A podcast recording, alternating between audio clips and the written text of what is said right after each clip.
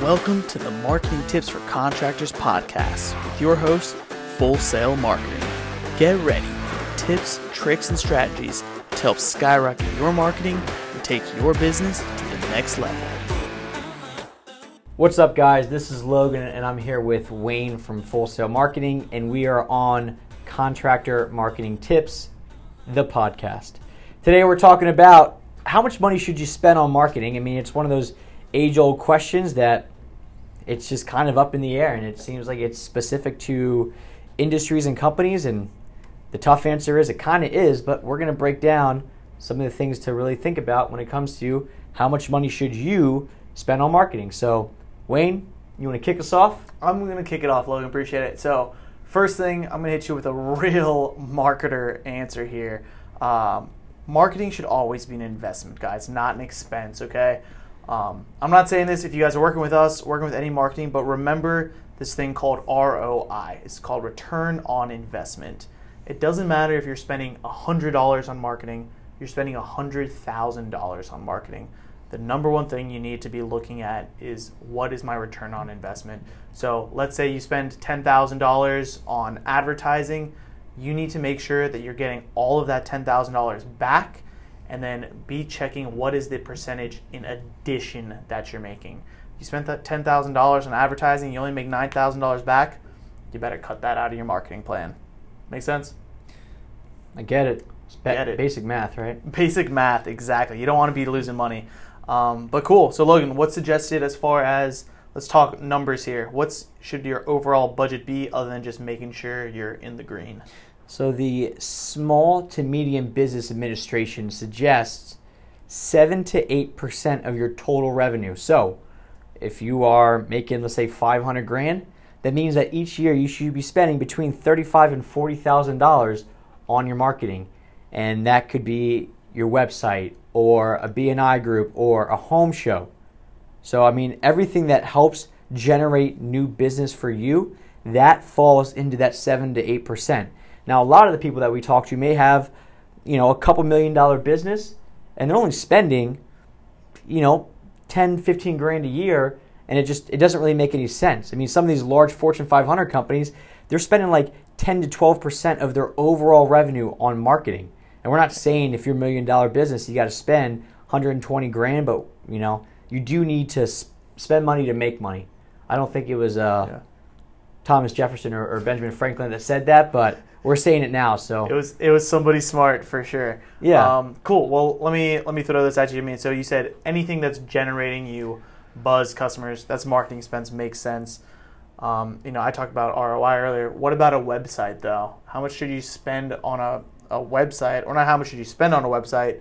But uh, just for example, you know, it's not going to have an immediate ROI, is it? Like, is there something that we know of as customer lifetime value? Yeah, so what a customer lifetime value is, is, is there's two things, and, and I'm going to touch on the website aspect of it as well. So let's just say you're going to spend $10,000 and, and you are a custom home builder. It's not really fair to spend 10 grand and if you don't get an immediate ROI where people are like flocking to build new homes to get frustrated and say, oh, well, the marketing doesn't work, when in reality, not too many people are impulsively buying a new custom home. So you have to really look at how long is it taking people from the time that they first see an ad for you know a brand new home to actually pull the trigger and, and call a company. So that is the first aspect of it is hmm. you really got to know the whole life cycle of how long this stuff really takes. And then on the flip side, a lot of the, the industries that we work with, like let's talk about landscaping, they have ongoing maintenance. So, yes, if you spend 10 grand on an entire landscaping campaign that brings in, let's say, $25,000 worth of backyard renovations from 10 different clients, then you look at it and you're thinking immediately, well, I spent 10 grand to make 25. Is that worth it? But Probably, but also. what I mean, what if those ten people also then sign on for yearly maintenance contracts? So now you make twenty five immediately, plus another fifteen for that year and every year to come. So in reality, for that one year, you're 10 grand is 25 plus the 15, but over 10 years, now it's 25 plus another 150. So you really got to look at the overall life cycle of your customers. So if you're in a maintenance business, I mean, there's a lot of really smart marketing people out there that get you to buy their programs and their products that when you first buy, they're still in the negative with you, where they still are losing money, but they know the real money comes from them upselling you over and over and over, but they know they have to spend a lot more money just to get their foot in your door for you to buy. Does that all does that all make sense? That or makes am I sense. Gotcha. No, no. confusing it? Yeah, a little, little bit on the long side of there, I have to say, but yeah, customer lifetime value makes perfect sense. Don't think about just the short term, what you're making off of this immediate, when in the long term you're still making money off of just those simple marketing efforts. Yeah. Okay. So I guess that was a pretty long way of saying it, huh? Yeah, all good, dude. Uh, and last thing that we have for you guys is you're probably wondering, well, you brought up websites, you brought up percentages, this, that, and the other, but how much do I even spend on a website? Uh, simple answer is what is the average cost of your jobs that you're doing? That's usually a good ballpark to spend on your website. Now, we're not saying if you're a maintenance client or let's say you're a painter that paints windowsills, you know, of course it's going to be only a couple hundred bucks. Don't be shooting for that.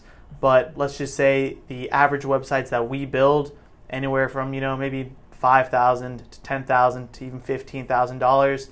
The more you spend, of course, the better, the more value you should be getting out of your website.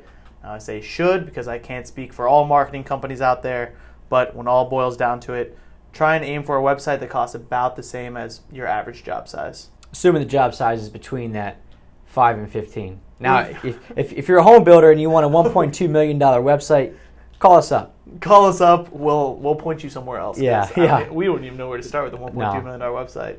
Yeah, don't spend that. Cool. We good? We good. Thanks again for tuning in, everybody. Thanks.